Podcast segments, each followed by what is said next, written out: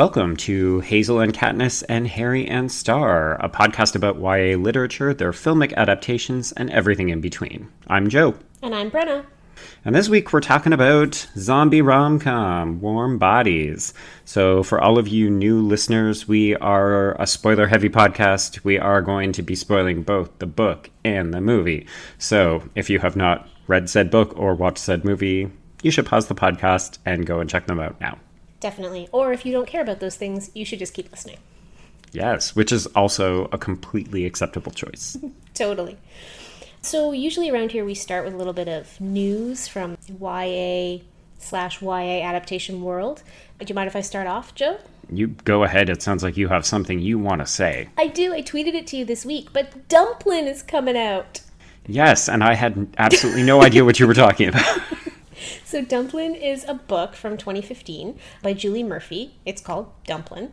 And uh, the premise behind Dumplin is uh, Willowdean is this fat teen girl who is totally in love with her body and who she is and doesn't really care what people think, which is why she's totally rad. But she's, of course, surrounded by people who feel differently. And by a series of twists and turns in the novel, she ends up in a beauty pageant Hmm. And uh, yeah, so the film adaptation, like, I obviously way out of the loop, but they literally just announced this. I'm actually looking at like the history on Wikipedia right now, and like they announced this movie in March of 2017, and it's going to be out on Netflix this December, December 7th. This is how Netflix does it. They so essentially, yeah, they they're pumping things out all the time now and it's so exciting because you know normally you hear about a movie in development and you know three years later you're like oh whatever happened to that movie so when i tweeted you about it this week it's because i was totally taken off guard but yeah so i'm just telling people to keep an eye out for it because the book is delightful she's a protagonist like no other and the other fun thing is that the protagonist and her mom have this whole like Dolly Parton thing. And I guess Dolly Parton was so excited about the book that she's done all the music for the film. Oh wow, that's amazing. Yeah. I know. I'm so excited. So yeah, anyway, Netflix December 7th, which means that as I told Joe, our podcast recording on December 10th, we'll be talking about Dumplin. Excellent. Okay. Well that that honestly sounds really exciting and it's on our mandate that we're trying to look at a wide variety of different kinds of YA novels as well as the adaptation. So it's good to have a little bit of body positivity representation in there. Totally. And the director is the person who did 27 Dresses and Step Up and the Proposal. So should be funny and should be fun. I'm into it. Excellent. Yeah. Yeah, no, it sounds good. Cool. How about you? You got any news for us, Joe? I do. I'm I'm gonna continue to receive mediocre grades on this segment because I, I feel that you've just done a much better job of finding things than me. My thing this week is actually have a tie in to today's film, Ooh. which is my husband Brian and I have been watching a TV adaptation. It's from the UK, I think on Sky Sky One network. It's an adaptation of A Discovery of Witches, which is also on our list because it's a YA property. Yes it's witches and vampires and demons all living in the real world. They're very mysterious. They don't get along or like each other. And it essentially, of course, involves a witch who discovers that she has the capacity to grab a long forgotten text out of the Oxford Library that is wanted by all three groups. It's essentially the origin story, or potentially it will have the capacity to kill or end one of the other lines. And she ends up coming into contact with a very powerful vampire who, of course, they fall in love. But the witch is played by the same actress as in Warm Bodies, Teresa Palmer. Oh, cool. I, that sounds awesome. Not just because I am into anything with the library as a major component of plot, but that sounds really, really good. How is the adaptation holding up? Are you enjoying it? It started off a little bit shaky. It's eight episodes, and right now we're at either seven or eight. It took us a little while to warm up to it. So, the book series is actually a number of different books, and it was actually just announced today that the TV show has been renewed for two seasons. So, it will have at least three. Oh, wow. But they're actually pulling in components from later books into the story now which doesn't always make for a happy marriage because it introduces characters that you're not exactly sure why they're important. And it's having a couple of adaptation issues, but the chemistry between the two leads, I find, has steadily improved throughout the course of the first season. So they're well cast. Nice. Well, I assume you're going to be assigning this to me in the near future, so I'm looking forward to checking it out.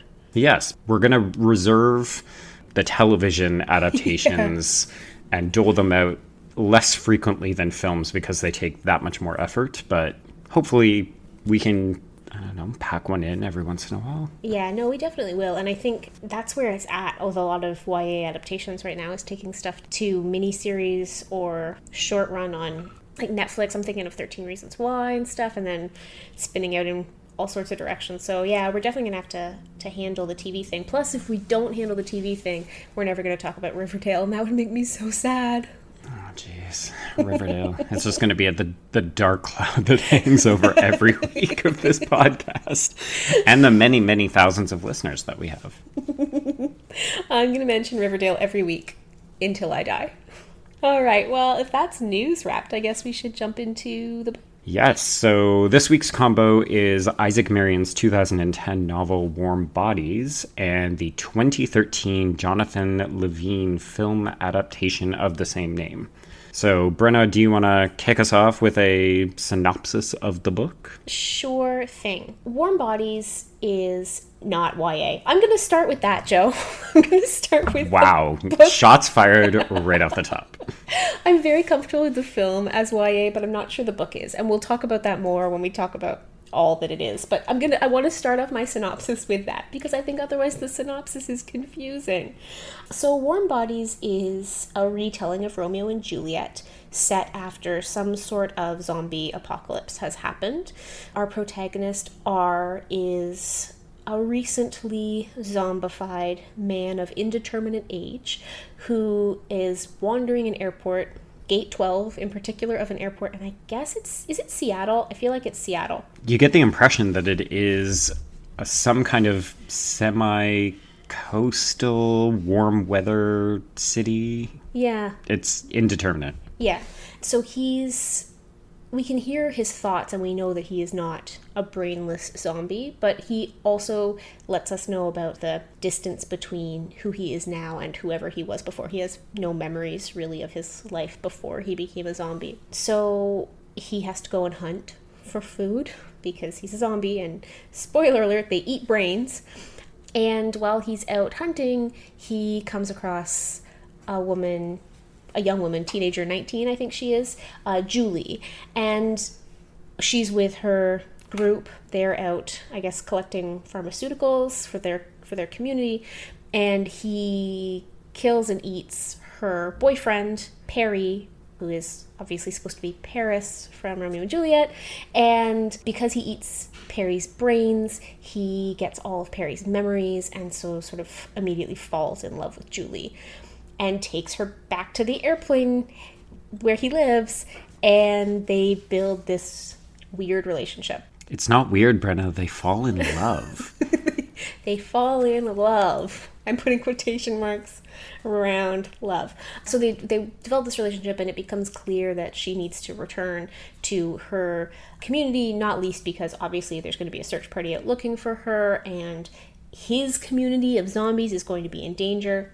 But the through line is that as he falls in love with her, he's warming up, becoming less zombified, healing in some way, and not just him, but his community as a whole. And so the course of the second half of the novel is an attempt to reach her home community, but also to communicate with them that the zombies are not really zombies and that they need to unite to fight the real threat, which is the greater than zombies zombies called the Bonies.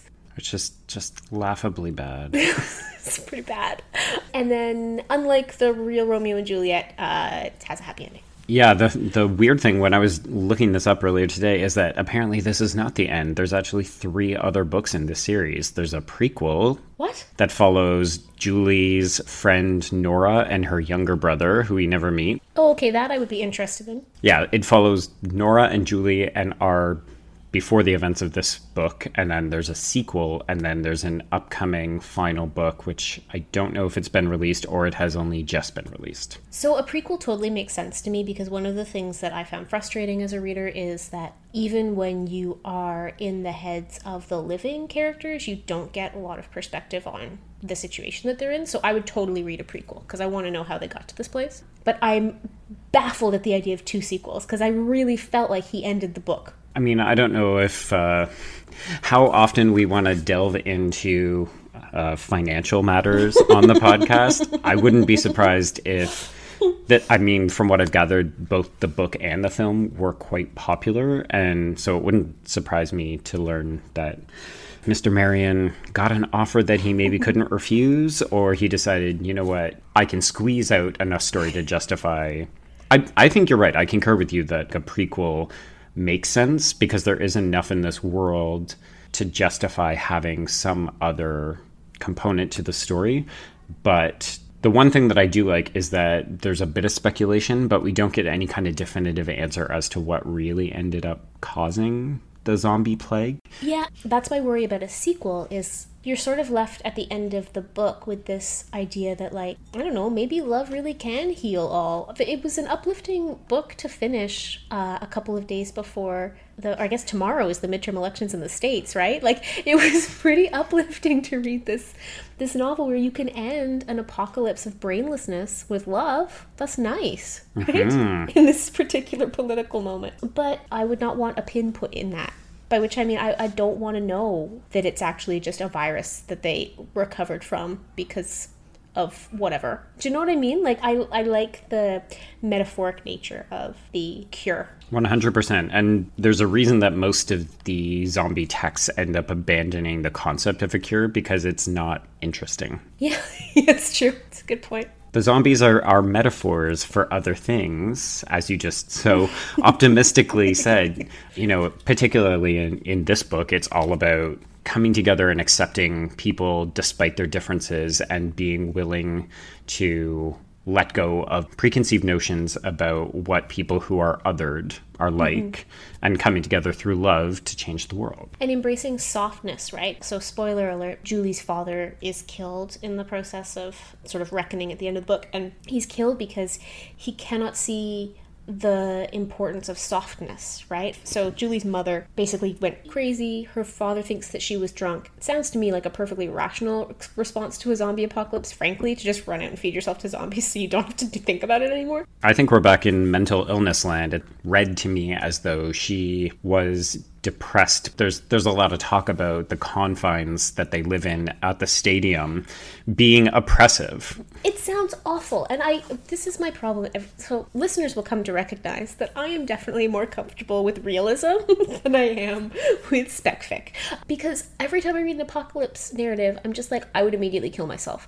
There is no oh, way oh, I would ever do. It sounds awful, and you can never convince me that like the rebuilding's going to be better. I've seen like an episode and a half of The Walking dead. The rebuilding is not better. None of it's better. There's no part that's better. So I fully empathize with Julie's mother.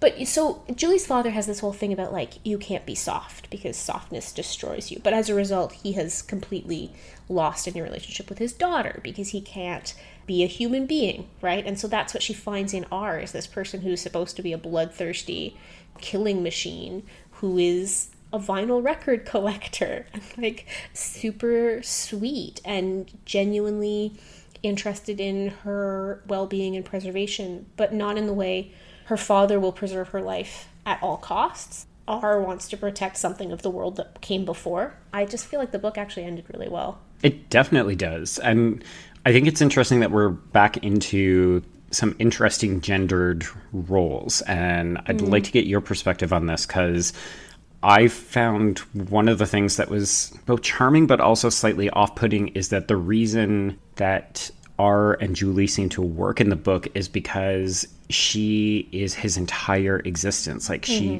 becomes the symbol of his reason to live. Whereas we come to find out that her relationship with Perry was already on the rocks before he was eaten. And we get a number of different flashback or hallucination, brain hallucinations, in which it's revealed that Perry was essentially suicidal. Yes. And that idea of the male role models in Julie's life either don't pay attention to her or they they only look at her as something that can be killed.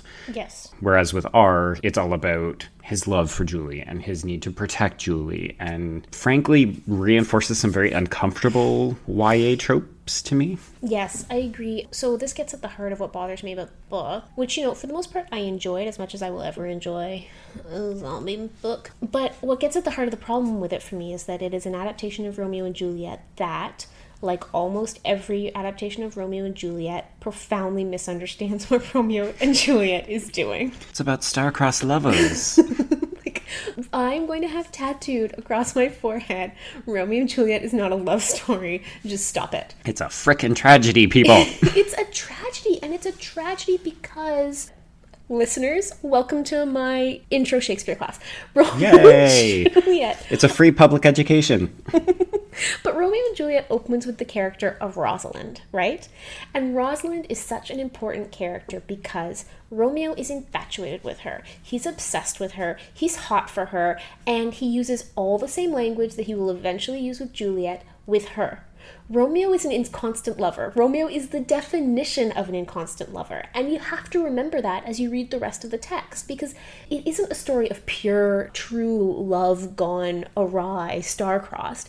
It's absolutely not. If that's the story Shakespeare wanted to tell us, he wouldn't have given us Rosalind, right? Like, Rosalind is there to show us that Romeo is just a horny teenage boy who will react this way to any woman who pays attention to him. It's about the tragedy of people being incapable of communicating and like foolish acts and not thinking the consequences of your actions and like the fact that people's anger can ratchet up to a point that those decisions that are made in that play seem rational. So when you get an adaptation of that story that treats the love story as earnest, I'm always super uncomfortable with what it does thematically from there. Because the whole point of Romeo and Juliet is that the parents have a stupid feud. Well, the feud between zombies and not zombies isn't stupid.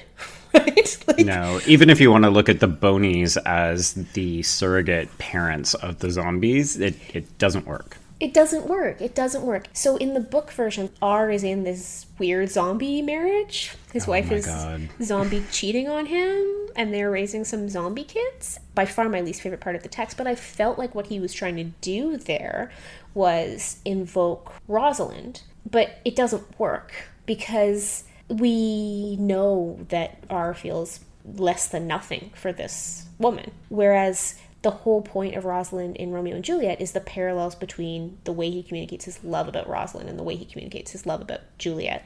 So instead, we just have this weird tacked on marriage thing happening. And it mostly comes to nothing. Yeah. We get one final supposed scene, you're you're meant to infer that at the very end of the book, there's a scene where the wife looks at a picture and she starts to come alive as well. Mm-hmm. And his kids, right? His kids are kind of leading those kids leaving the airport. Yes, yeah. But even that, the lack of clarity around that, or even the connective tissue that brings it back to that marriage and that family at the beginning, is really lacking. I could actually completely see people reading this and completely forgetting about that entire subplot. Oh, totally. Like if I had read this separate from watching the film, I would not have noticed its excision at all. Because mm-hmm. the other thing that bothers me about the way that's dealt with is like there's one scene where R is supposed to be like thinking about his kids, and it's so ham fisted because there's no other evidence that he ever thinks about these kids. like,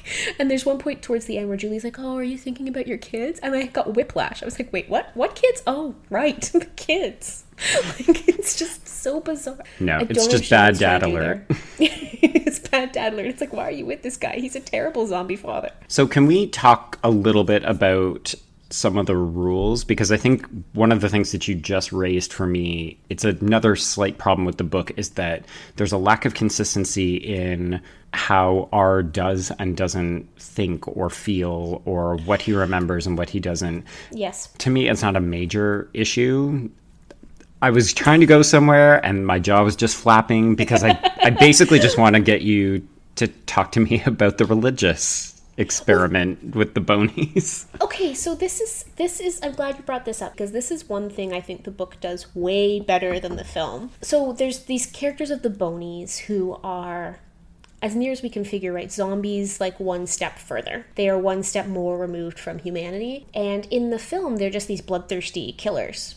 And you're just like, what? But in the book, they are effectively the spiritual leaders and Yes. the political leaders of the zombie class. And they can communicate with the regular zombies. Yeah. R ends up with a wife because the Bonies effectively deem that he will have this wife, right? And then he ends up with kids because the Bonies give him these kids to look after. So they're sort of in control of the spiritual and kind of political health of the zombie community, which is why when R effectively betrays them by choosing Julie and choosing to protect Julie, it makes sense that they are out for his blood after that. I liked the bonies in the book way more than in the movie. Because in the movie, it's just like, oh yeah, there's also these bonies. They don't really kill us, but then sometimes they do. like, Yeah, and I think regardless of how you feel about the very, very different climaxes of the book and the film, what works as a through line in the book is mm-hmm. that spirituality angle coming back. In the book, the climax ends not with a giant battle, but with the Bonies essentially recognizing the spirituality Yes. of the the romance between R and Julie, and they give up the the ghost and they walk away, and that's the that's the end of the conflict. and it makes more sense too because the book is making some pretty aggressive comments about the futility of war in general and like the futility of continuing to battle mm-hmm. and how if war is only for the sake of war what are you preserving? One of the things that underscores Perry's suicidal nature in the book is this question that he asks why are we surviving? Like, are we surviving because we think things are going to get better? And the answer that he gets back is mm, maybe, but really we're just surviving to survive. And the book asks really pointed questions about whether that's enough and whether some sort of vague notion of existence is enough to maintain the kinds of controls and boundaries and, you know, destroy relationships. Julie's father's relationship with Julie is destroyed over his obsession with survival as an end goal, right? And I think a lot of that gets lost when the climax becomes a battle. Yeah. Yeah, but you're absolutely right. I mean, I ended up earmarking a couple of different sections in the book, and a lot of them have to deal with Perry's suicidal nature and Julie's mom's suicidal nature. But there's an interesting conflation between the environmental components to each of their personalities. We learned that Perry originally was working Yes. in the gardens and he wanted to be a writer. And essentially, Perry's transition from being a healthy teenager to a suicidal leader is essentially that he keeps making moves that take him further and further away from the natural or the the mm-hmm. poetic, the more sort of artsy mm-hmm. inclinations he has. And then there's a, a really, I think, interesting, very surprisingly deep passage where R observes a fight between Julie and her father about a plant that Right. his mom had. So they built this perfect house, and then the mom put a giant potted plant in the middle of one of the rooms.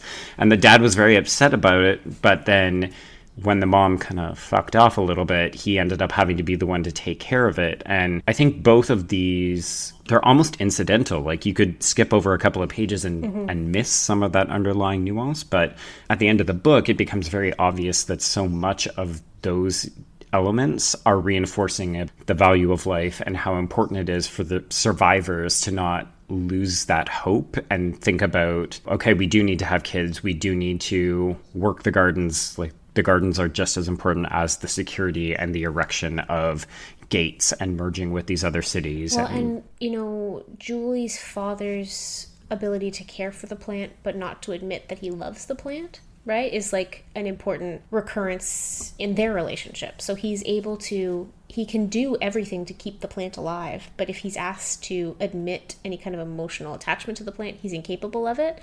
And the same is true in his relationship with Julie, and it's why his relationship with Julie atrophies even as his entire life is structured around keeping her alive. i think ultimately it's uh, heavily foreshadows his death Oh yeah, yeah, I agree. So, thinking about that, why don't we transition over to the film version? Here is the trailer for those of you who haven't seen it. What am I doing with my life? I just want to connect. Why can't I connect with people? All right, it's because I'm dead. I wish I could introduce myself, but I don't remember my name. I think it started with an R. That's all I have left. It's kind of a bummer. I shouldn't be so hard on myself. I mean, we're all dead. This is my best friend. We even have almost conversations sometimes. They call these guys bonies. They'll eat anything with a heartbeat. I mean, I will too, but at least I'm conflicted about it.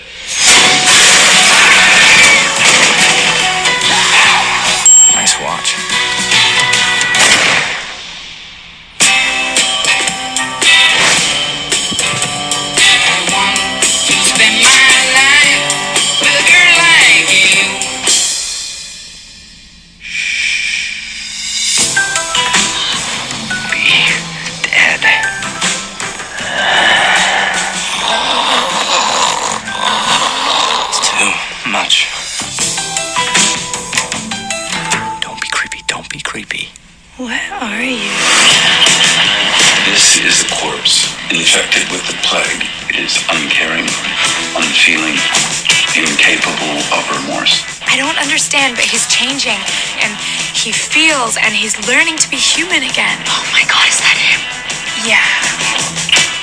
Yeah. Okay. So much like The Perks of Being a Wallflower, the film adaptation more or less embodies the plotline of the book. So in the film, R is played by British actor Nicholas Hoult. This was the first time I had seen him since About a Boy, and I was like, whoa, okay. you got hot. Yeah, which is literally a bunch of people's comments like, oh yeah, the, the zombie is kind of hot. So you're basically the Nora of the That's me.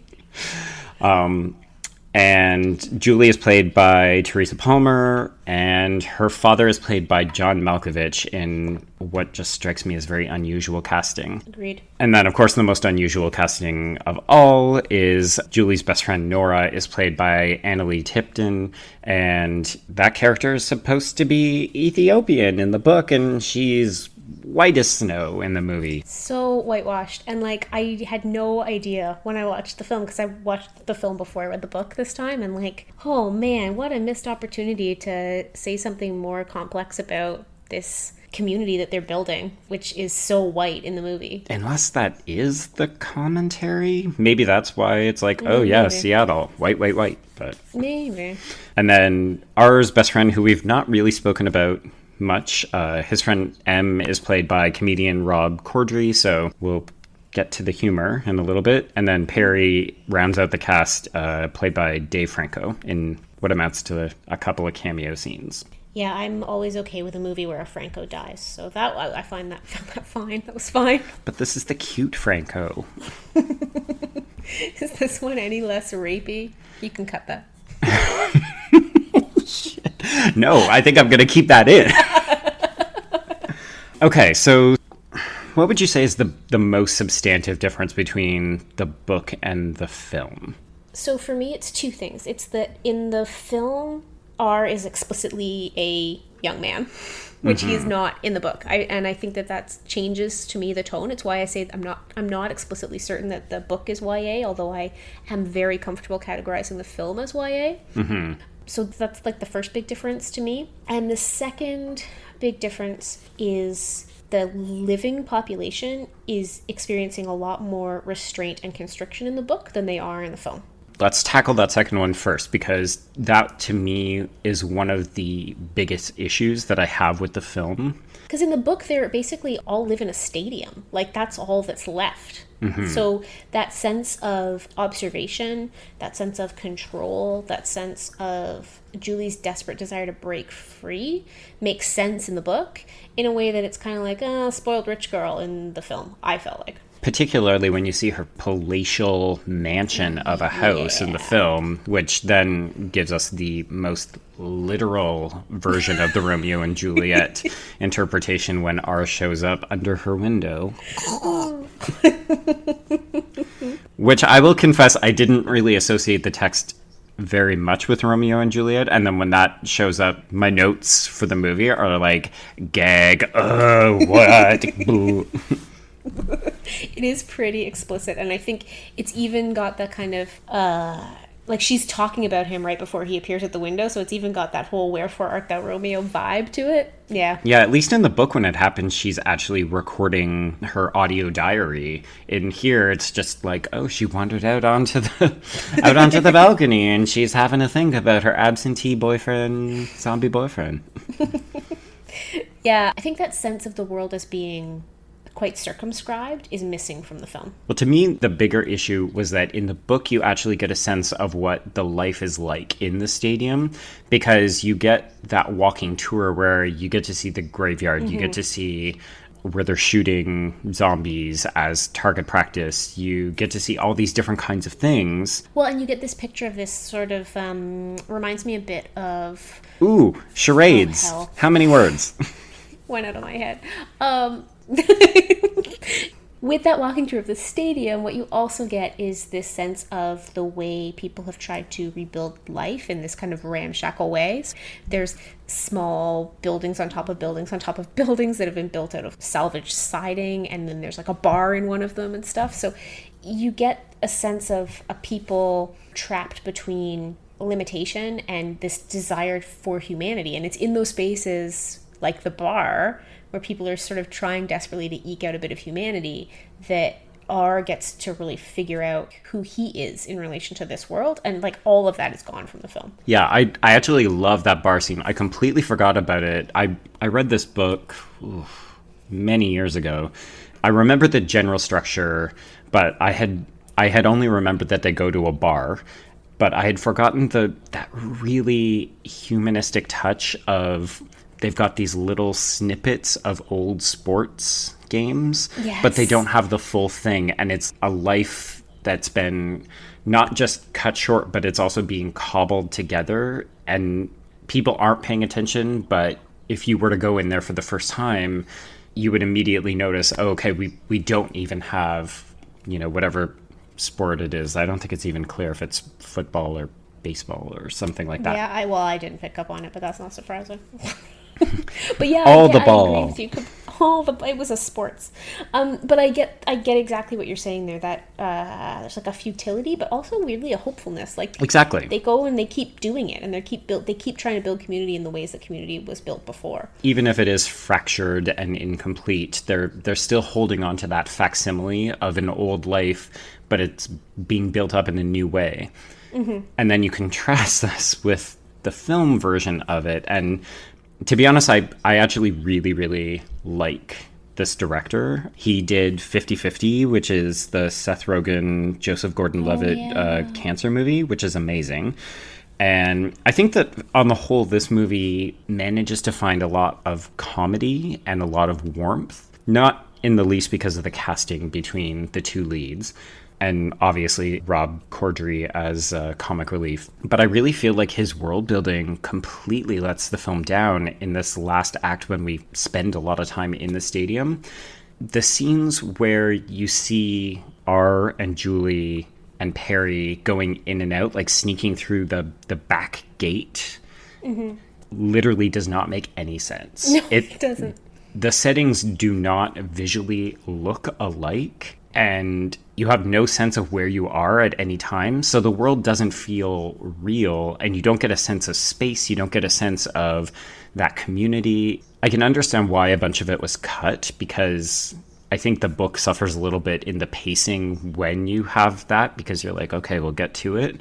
Yeah, I agree with that. But the film also then suffers because you don't give a shit that this that this last bastion of humanity is being attacked. You're just like, oh, okay, they're under siege, like every other movie that has to end with a big fight. Yeah, I totally agree. And I, I think, too, because we don't get to see what that space is through Julie's eyes the same way we do in the book. And so, I, I mean, I'm being a little bit offhand when I say, like, the poor little rich girl setup, but I'm also kind of not. Like, she, in the film, she's in this palatial estate and she's still got access to life in a way that she doesn't in the book. And I think as a result, it's kind of like the film is cute and I like it a lot, but I don't care about the people in the same way that I did in the book. No, and I think that's because you're you're literally just meant to root for the romance, mm-hmm, and to find the the subversion of zombie tropes as a, a an amusing trifle in a way. Right. Yes, that makes sense. Because also, I think the film relies a lot less on you being interested in spec fic as a genre than the book does, for sure. And and just for idiots like me, that's speculative fiction. Yeah, sorry, speculative fiction. But you know what I mean? Like anybody can go to the movie and enjoy it. It doesn't. It's not really a zombie movie.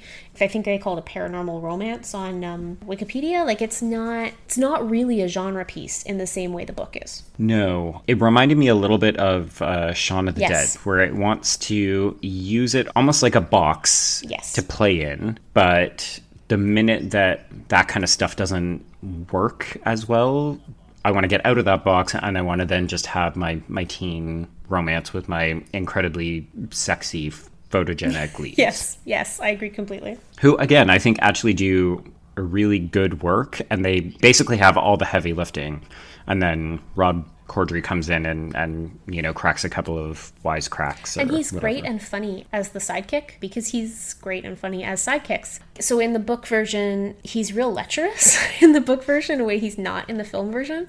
So then when you're reading it and you're putting Rob Corddry's face on that character, it becomes a little bit disturbing. Yeah, I think particularly if you watch the movie first and then read the book, and you've got his image in your mind as you're thinking about that character. But the book is also, I mean, these are really interesting texts. I didn't think we were going to have anywhere near this amount to talk about between the two of them.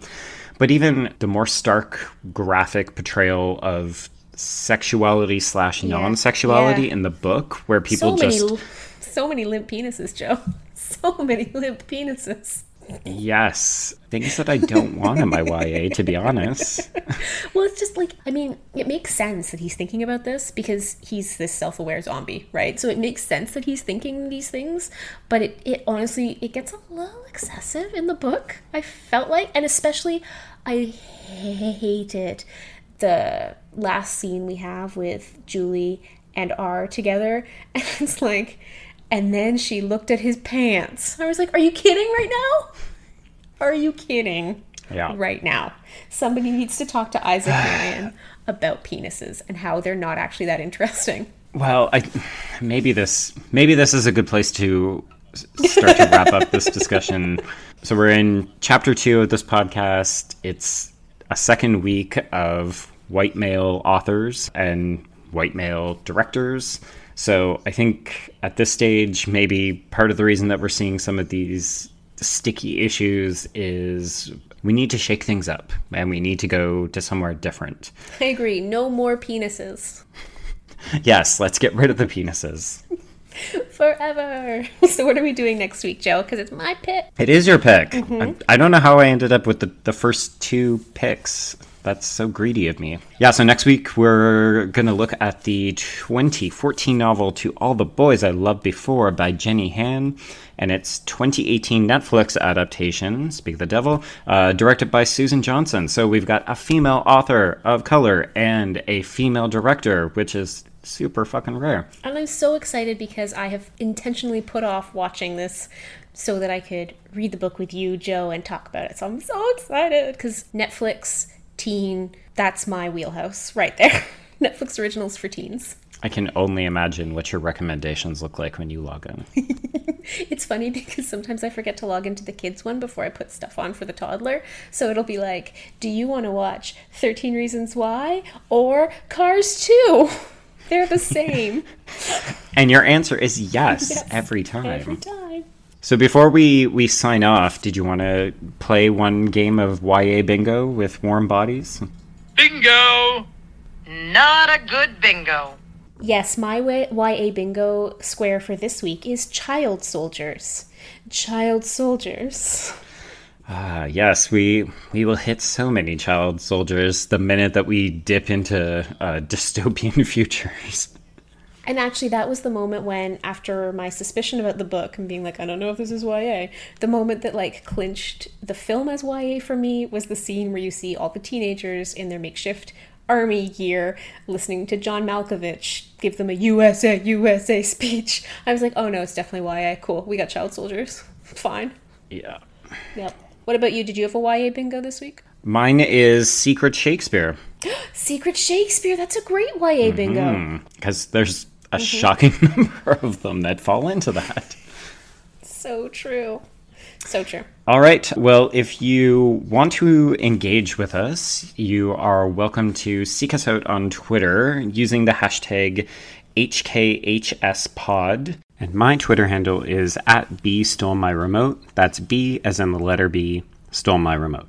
And I'm Brenna C. Gray, Gray with an A. If you like the show, please be sure to rate, review, and subscribe on whatever platform you're listening to. It really helps us to get the word out and helps other people to find it. So until next time, I will see you on the page. And I'll see you on the screen.